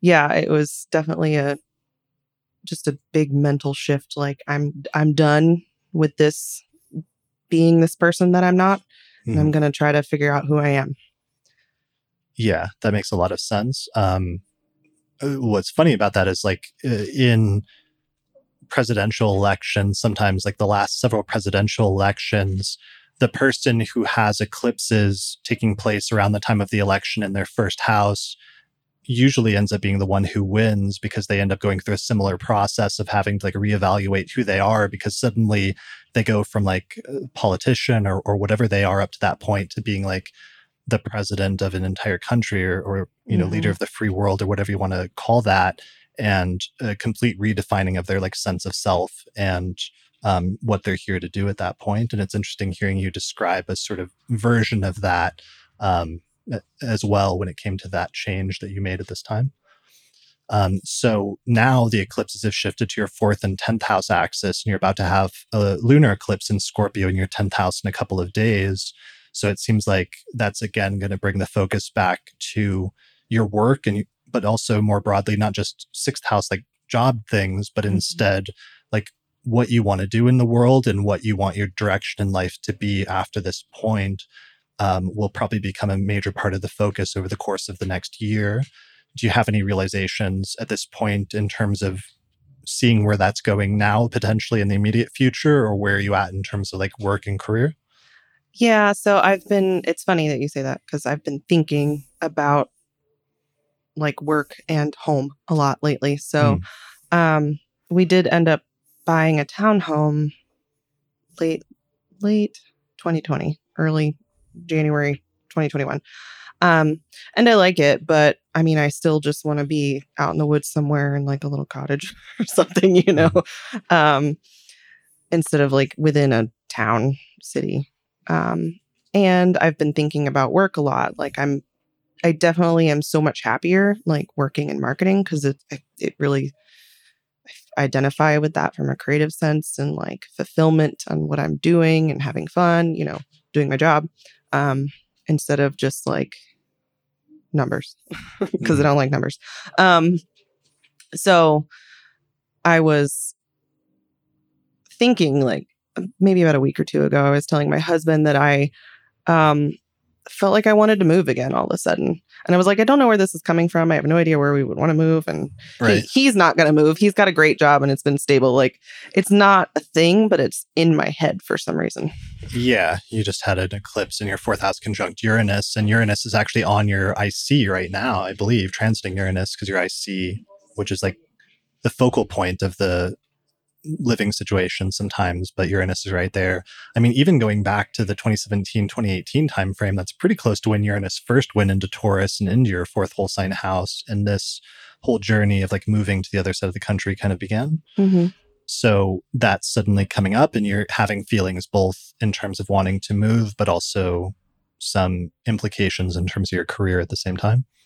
Yeah. I, I mean, everybody made a sound, but I'm not sure that I know the significance of what you just said about Uranus and all that. But yes. sure. Yeah. I mean, Uranus can sometimes just be like we were saying earlier. It came up in one of the charts of they were having eighth house Uranus transits, and their partner was wanting to make major changes, and there was like a drive for asserting his own freedom within the context of his career and his financial income. Mm-hmm. For you, having a Uranus transit in your fourth house, there can be a similar um, desire to suddenly like break free of something that you feel like is holding you back or to shake things up um, okay. and try something new is usually just the sense of a Uranus transit. When it's going through the fourth house, it should theoretically then pertain to some extent to your home and living situation. Um, so just that kind of makes sense in terms of what you're describing. Okay. yeah, that makes sense. yeah. Do you have any sense of what you're going to do, or you're still just trying to process those feelings of like you you know that you have that impulse, but you're not sure where it's going to take you yet?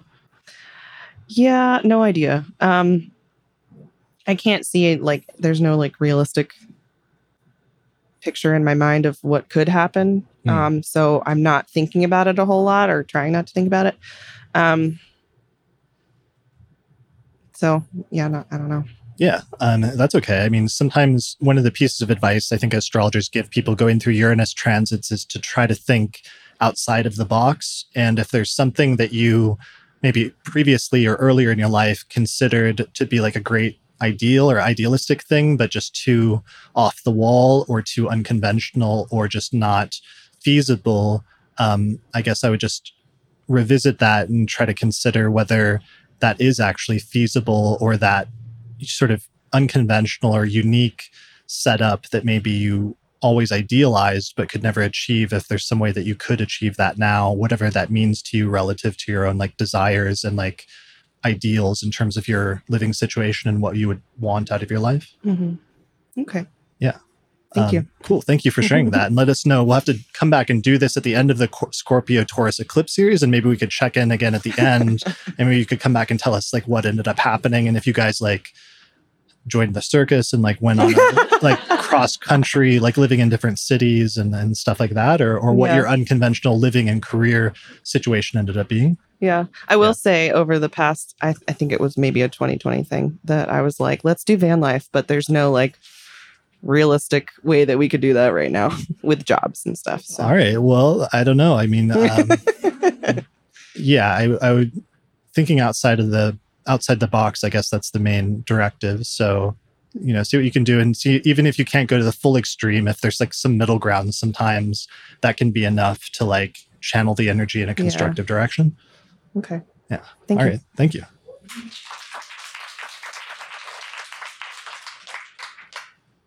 All right. Do you have one? I do. All right. My name is Laura, How do you spell it? Or L just A not- U R A. Okay. December 31st, 1984. 11:29 in the morning. In Boulder, Colorado.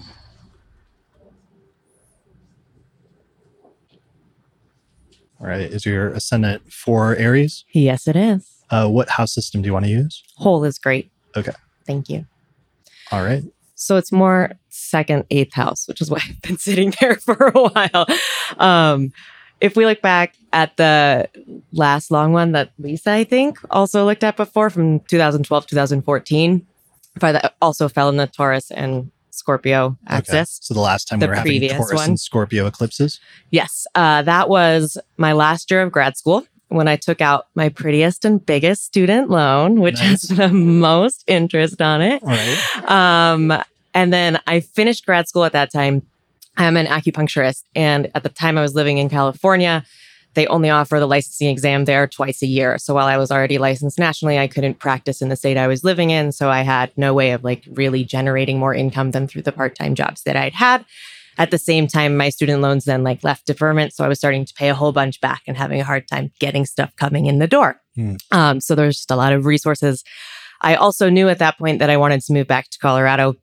I ended up moving back here. I'd been living in California for 11 or 12 years and I got rid of nearly everything I owned at the time. I moved back in like a Honda Accord was like everything that I brought back from a decade of my life. You got rid of Um, all, all of your possessions. All of my possessions. I love that. It's a great second house Yeah. story. I was like done with that. Yeah. Um, so now as I'm looking again, as like we're back into a second eighth house axis for me. Uh, one of the things that brought me back here was to help be able to hang out with my grandmother because she was freaking awesome. And uh, she got sick at the beginning of this year, and I took a lot of time off of work to help her out. And that means that since I work by and for myself in a client facing business, there was once again no income unexpectedly for about a month. And then I caught COVID. So I'm kind of, I noticed at the start of April, it's the first time since I started my business that I was like, oh, finances are not where I expect them to be. Like, this is a different thing. Right. And at the same time, I know when I'm looking at the second eighth house axis, like my grandmother lived to be 94 and worked very hard to save a lot of money to be able to pass on to her grandchildren. And there's not a lot of lot, but I know that there's going to be like a shift of income coming that way. Mhm. So when I look at it, it's just been another set of like a resource reset as far as other people's money and my money.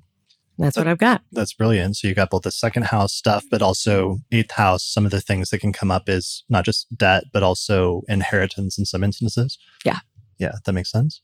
That's, That's really brilliant. And and yeah, that'll just play out over the course of of the next year, going all the way late into 2023. So you're still pretty early on in that process, but it's nice. This is a good example because it's nice that you have that memory of like last time the eclipses were taking place in that axis and what some of that energy was like so that maybe you're a little bit more prepared to like deal with it it's not like your first rodeo or something Yeah. And Yeah. the last time, I mean, again, it was a moment where I was like, I'm getting rid of everything I have. I'm suddenly having to pay all these things back. This is wild. And it, it was fine. And it's a similar like feeling right now where I'm like, okay, interesting. Not how I expect money to be looking, but I trust that it's going to shift itself out in the way that it should. Yeah and some of what's, brilliant about that is just the way that your chart is set up with um, that saturn in the eighth house in a day chart um, and the ruler of your second house is venus which is in aquarius square saturn but with reception. And sometimes Saturn can have that tendency towards, um, on the one hand, things like drying up in some sense, but also asceticism or being okay with less, like being okay with that.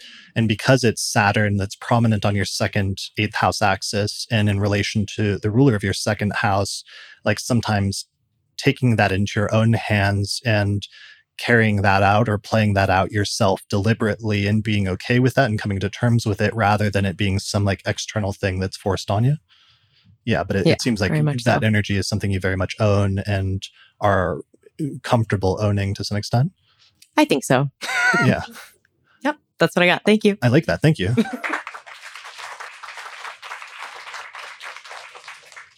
All right. I think we might have time for just one more example.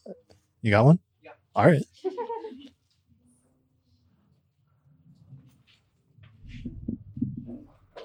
Um, how do you spell your first name? Yeah, it's Mark. It's just Mark. Okay, yeah, yeah.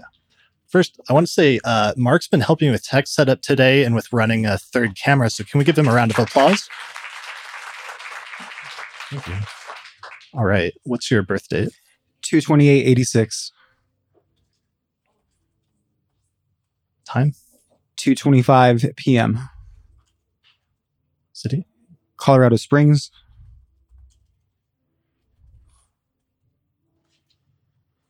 All right. Uh, 29 Cancer Rising. Yep. It's a pretty late degree ascendant. It is. Yeah. I- I- another one. Yeah. Uh, I did check my birth certificate. It does say 225 p.m. Okay, good, good, good man. And Um, uh, basically, you can see my Pisces stellium. Uh, so, you know, uh, all water signs uh, for my big three. And uh, Cancer rising definitely resonates with me for sure. Okay, cool. So you feel good about that. Um, what's your what's your eclipse story? Yeah. So uh, as kind of I'm looking at the sheet, uh, thinking back uh, to when I moved to Las Vegas in 2019, which was March. So what precipitated that was uh, the eclipses in 2018, because at that time I was DJing on a local radio station here in Denver. It was 89.3 FM KUVO, so really cool uh, community-based uh, station. And at that point, that was really a highlight of my career. Um, I was really looking to be a, a DJ at that time and, and still currently am.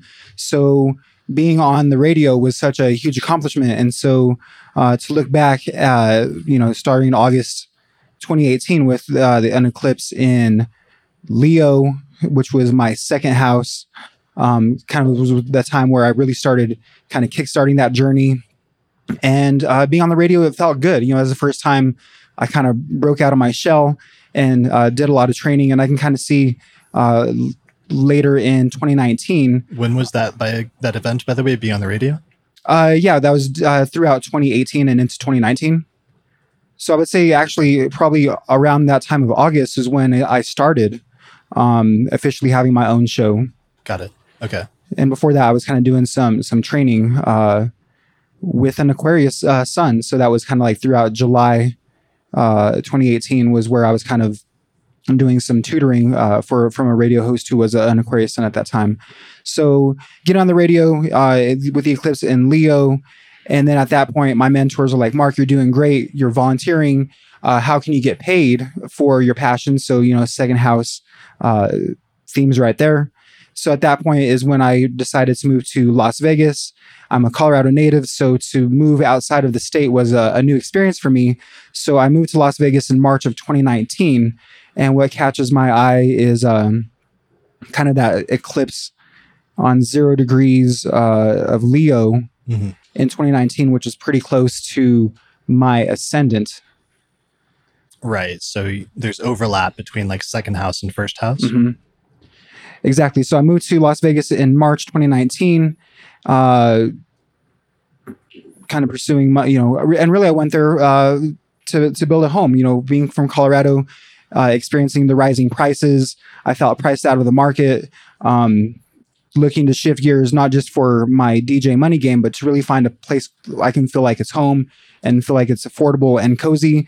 So to see uh, that eclipse on July 2nd in Cancer uh, is, is pretty stark when I look at this chart. And then around that time, later that week in 2019, was when my now currently uh, ex, my girlfriend at the time, she moved to Las Vegas uh, with me um, to kind of start, you know, get out of Denver and kind of restart a, a, a new life. So uh, that eclipse in Cancer was pretty fascinating. At that point, I'm like, cool, new city, you know. Uh, girlfriend is coming with me. I was feeling kind of on top of the world at that moment. And then uh, I can kind of see that eclipse in Capricorn in July. Um, you know, some relationship challenges at that point. I think uh, is when I got a new promotion and a new job. And, uh, you know, then I'll fast forward to uh, 2020 because uh, it was March, Friday, March 13th uh, Friday the 13th was my last day working of my at my day job, and soon thereafter is when COVID hit, and I moved back to Colorado. So around that time, that was, you know, it looks like another eclipse in Cancer uh, in in that January kind of activated that. So throughout that time, uh, you know, I've been kind of back and forth uh, through Colorado and uh, Nevada in 2020, just dealing with trying to find home still at you know was that was that relationship consistent through that time? Uh it, it was. It, it, was consistent throughout that time. And so you know i see a lot of uh cancer and capricorn situations. Um you know that would be my first and seventh house. Right. consequently she has a capricorn stellium so that was uh activating her chart a lot as well. And uh ultimately you know, we were kind of bouncing back and forth just trying to acclimate to all the craziness of having to pivot with all the COVID restrictions and life changes. And uh, around December of 2020 was, uh, yeah, that eclipse in Sagittarius. We'll flash, flash forward to that. Um, at that point, you know, after kind of watching the astrology podcast and some other introspection and um, studying, you know, I just had a pit in my stomach that yo, I think this is going to be the end of, of my relationship and with with her, you know, and I think I, we kind of said that in in joking, um, but it's just crazy because she's into astrology as well, and so we were kind of like half joking about it, and then that actually kind of happened where uh, our relationship s- severed abruptly, uh, which Mars is in my sixth house, so I can kind of see that as a kind of cutting experience, and then you know I guess we can flash forward to uh, the eclipses in 2021 some good old fashioned uh, 12th, sixth house e- eclipses. Um, because after that breakup, I spent a lot of time in, in solitude, just kind of recollecting my thoughts, just processing um, what the heck had happened in the world with COVID. In addition to that, processing my relationships with that girl, processing my, my relationship with myself, and realizing um, how how did things precipitate uh, the way they did? How was I responsible for that? Um, definitely no regrets, but just a lot of introspection, just trying to figure out um, myself and processing uh, a lot of crazy situations. And then, you know, introspection is a really good keyword for the 12th house. Yeah, definitely. And so, you know, I, I think it's just fascinating how throughout 2020 and 2021, it's just bouncing around uh, my first and seventh house, and then 12th and sixth house. And fortunately, with the current series of eclipses, I'll flash forward to, to present time. Um, I'm having a nodal return, and to see uh, my 11th house and my fifth house activated, I feel like the past drama of 2019, 2020, 2021. Um, I feel stronger because of it. I accept everything the way that it happened. And um, when I spoke here last month, I'm really into gardening now. I'm involved in uh, a lot of agriculture in my local hometown of uh, Pueblo, Colorado.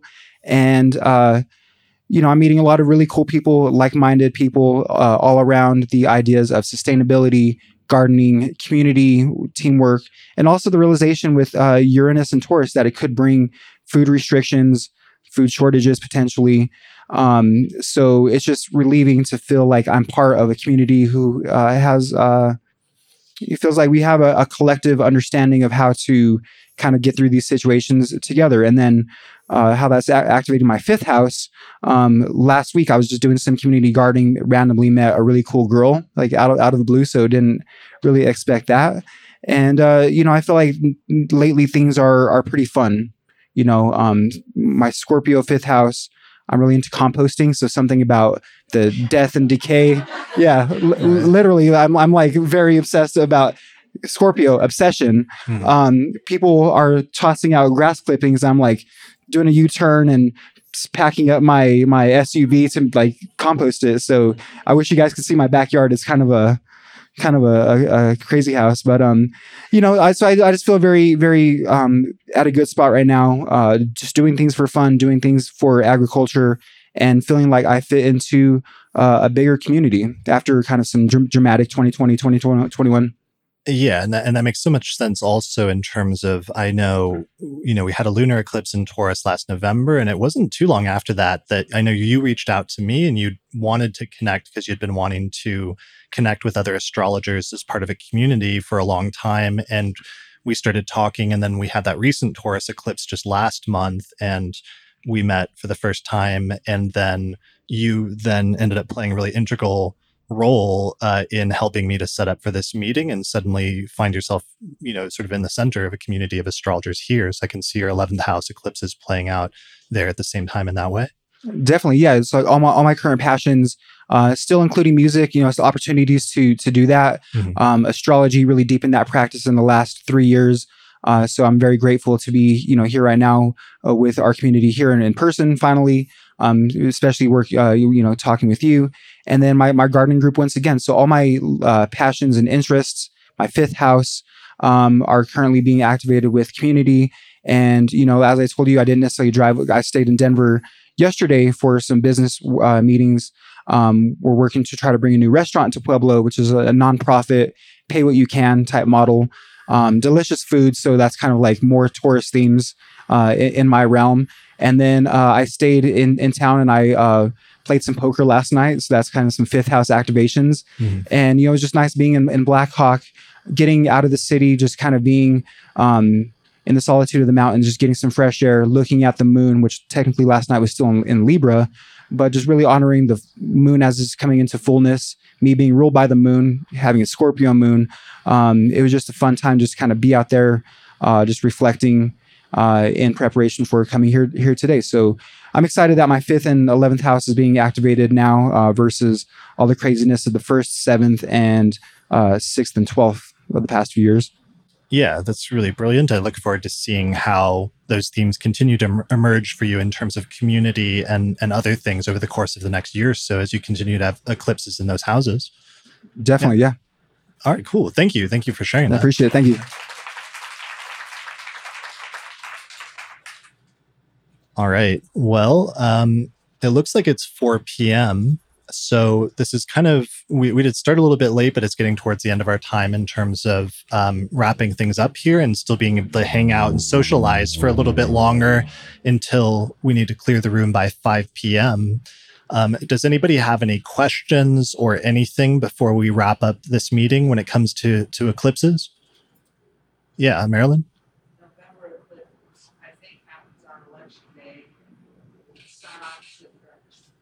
Yeah, let's pull that up really quickly. That that one's. I, I'm not looking forward to that one. That one looks kind of scary. I'm not gonna lie. All right.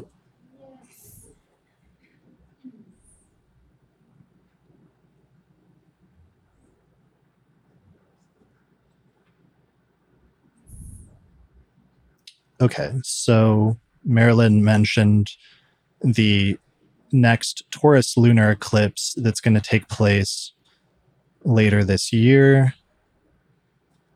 And I advance the chart until that moment, and we'll see a really lovely looking configuration of.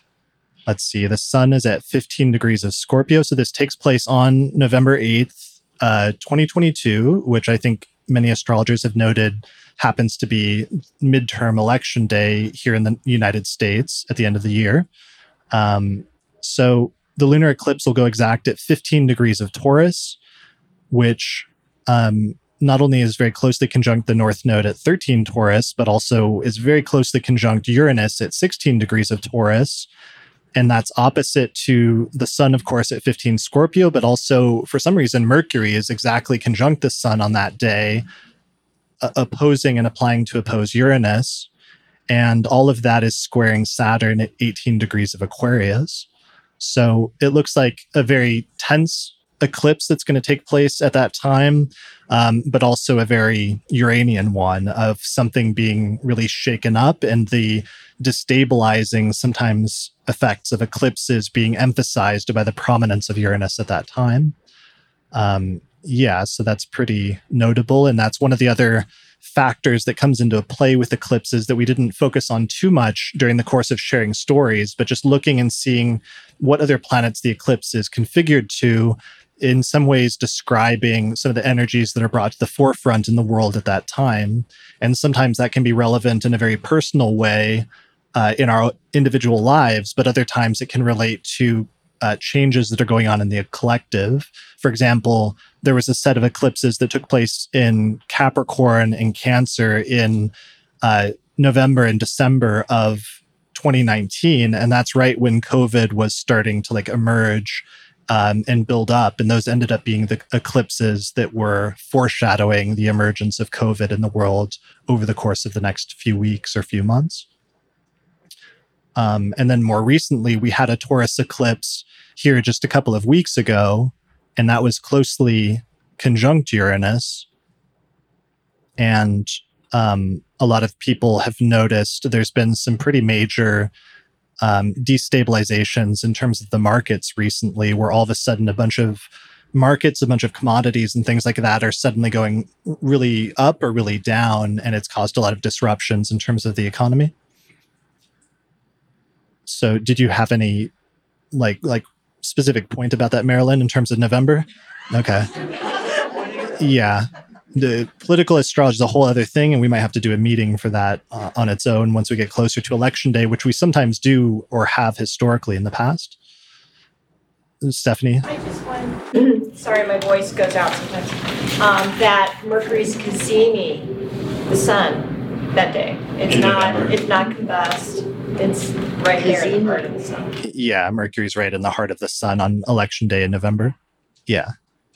Yeah, there's a lot of big stuff. I mean, I mean, it's going to be a really important, potentially like turning point in terms of the country. And I think the, you know, whatever party controls the House is going to be decided at that point, and whether the Democrats retain it or whether it, it changes hands to the Republicans. Uh, which then will precipitate and lead into immediately after that the next presidential election, which will take place exactly two years later. But that's like the lead up to that. Yeah. I didn't notice it's going to put up. The Saturn being in the fifth house means it's not going to be a fun contest. that the square with Saturn is going to be it's not going to be a fun eclipse, A contest. fun contest. Yeah. There'll be some sex scandals. Or maybe it's uh, the abortion issue. We, Yeah. The deal. About children. Yeah. Yeah. Yeah. So that's a whole maybe we could do a follow-up meeting on that at some point, which is just like predicting with eclipses in mundane astrology and talking about world events and how eclipses relate to that. Um, that might be a fun meeting at some or not like quote unquote fun meeting at some point, which is just eclipses sometimes signif- being harbingers of major world changes. Yeah. All right. Yeah. Um, it's not related to the uh, elections, but I was researching that uh, Jupiter is starting like a new 12 year cycle as it enters into Aries. Mhm. I was wondering if you could speak on that a little bit. Um, yeah, I mean that might be that might be something we could do, or it might be fun to do a whole meeting on. I don't know if I have anything to say about that right now immediately in terms of just relating to the topic of eclipses or anything like that. But everybody should think about because Jupiter just changed signs, what whole sign house it just went into in your chart. And that potentially being an area of growth and expansion over the course of the next year um, as Jupiter moves through Aries. It will retrograde back into Pisces at the very end of the year briefly. So it's not completely done with Pisces, but um, one of the things you can do, as we did with eclipses, where we thought back eight years ago, is if you want to know what a current Jupiter transit is about, think back to 12 years earlier, what um, areas or what topics were activated when Jupiter went through that house. And you'll sometimes gain some insight or a preview into what's coming up as Jupiter again returns to that sign. Yeah. Any other? Yeah. I just, um, another thing, can be really interesting in eclipses when they happen on your as part of your solar return chart. Because I had one that happened in 2007 um, on my birthday and as part of my solar return. And I there were like things that happened that in my whole life that year basically was like picked up and like thrown in a whole different direction. And there were transits to justify what had happened in my life at that time. And I went back and realized that there was an eclipse in my solar turn chart. I know that's not what we're talking about, but I don't know. I just wanted to put that out there because it can be really impactful for your year and um, can really put the blow up the whole uh, symbolism. I think of eclipses when they impact your your year that way, your solar return. Yeah, for sure. That's a great way of personalizing eclipses is seeing if you have an eclipse in your solar return chart and that year of your life actually having much greater importance or standing out in some significant way in terms of your overall life chronology compared to other years.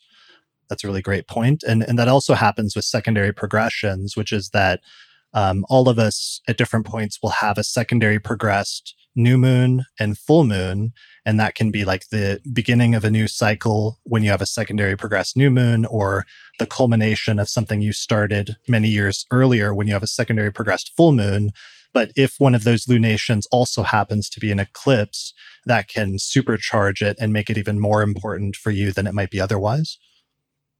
So that's another good way of paying attention to eclipses. Um, another good way of paying attention to eclipses or seeing if they're going to be important for you is if you do the technique of annual profections, where you just count one sign per year from the ascendant. If you come to a year where it activates Cancer or Leo, uh, so that one of the luminaries is activated as a Time Lord for you in that year, then eclipses are going to be more important for you in that year compared to other years of your life. So that's one of the other filtering factors that we haven't been um, applying so far here, but it's kind of implicit because sometimes that's the reason why some of these eclipse stories ended up being more important than others. It's because there were background techniques that were indicating that those eclipses would be important in that year. So many other things to think about and lots of other things we can go into, but I think that's it for this meeting of the Denver Astrology Group. So thanks everybody for joining us today. We're going to be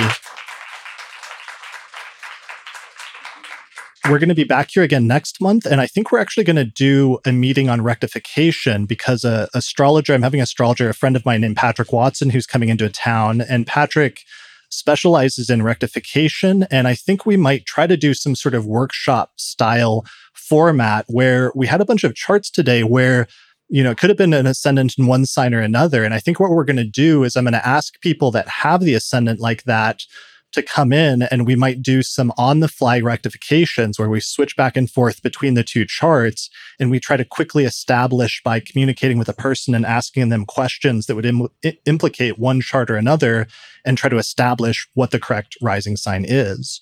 So I'm pretty sure that's going to be the next meeting uh, and it will be with Patrick here in person in Denver. So, um, yeah, everyone be sure to join us for that on the second Saturday of next month in June. And we'll see you again next time. Special thanks to all the patrons that supported the production of this episode of the podcast through our page on patreon.com.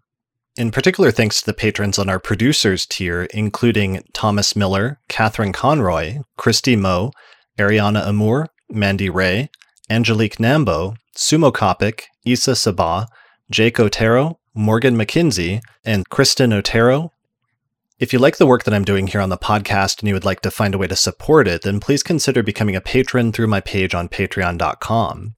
And in exchange, you'll get access to bonus content such as early access to new episodes, the ability to attend the live recording of the month ahead forecast each month, access to a private monthly auspicious elections report that we put out each month, access to exclusive episodes that are only available for patrons, or you can also get your name listed in the credits at the end of each episode.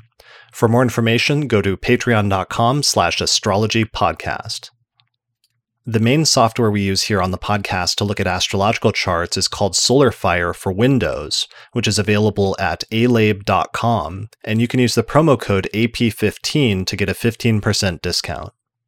For Mac users, we use a similar set of software by the same programming team called AstroGold for Mac OS, which is available from astrogold.io, and you can use the promo code AstroPodcast15 to get a 15% discount on that as well.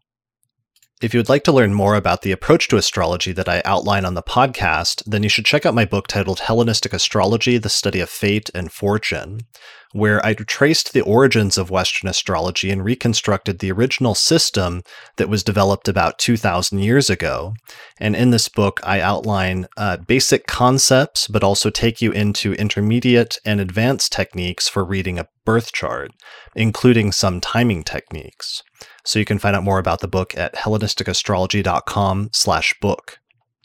The book pairs very well with my online course on ancient astrology called the Hellenistic Astrology Course, which has over 100 hours of video lectures where I go into detail about teaching you how to read a birth chart and showing hundreds of example charts in order to really demonstrate how the techniques work in practice.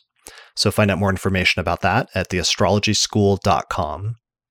Also, special thanks to our sponsors, including the Mountain Astrologer magazine, which is available at mountainastrologer.com, the Honeycomb Collective Personal Astrological Almanacs, available at honeycomb.co, and the AstroGold Astrology app, which is available for both iPhone and Android at astrogold.io.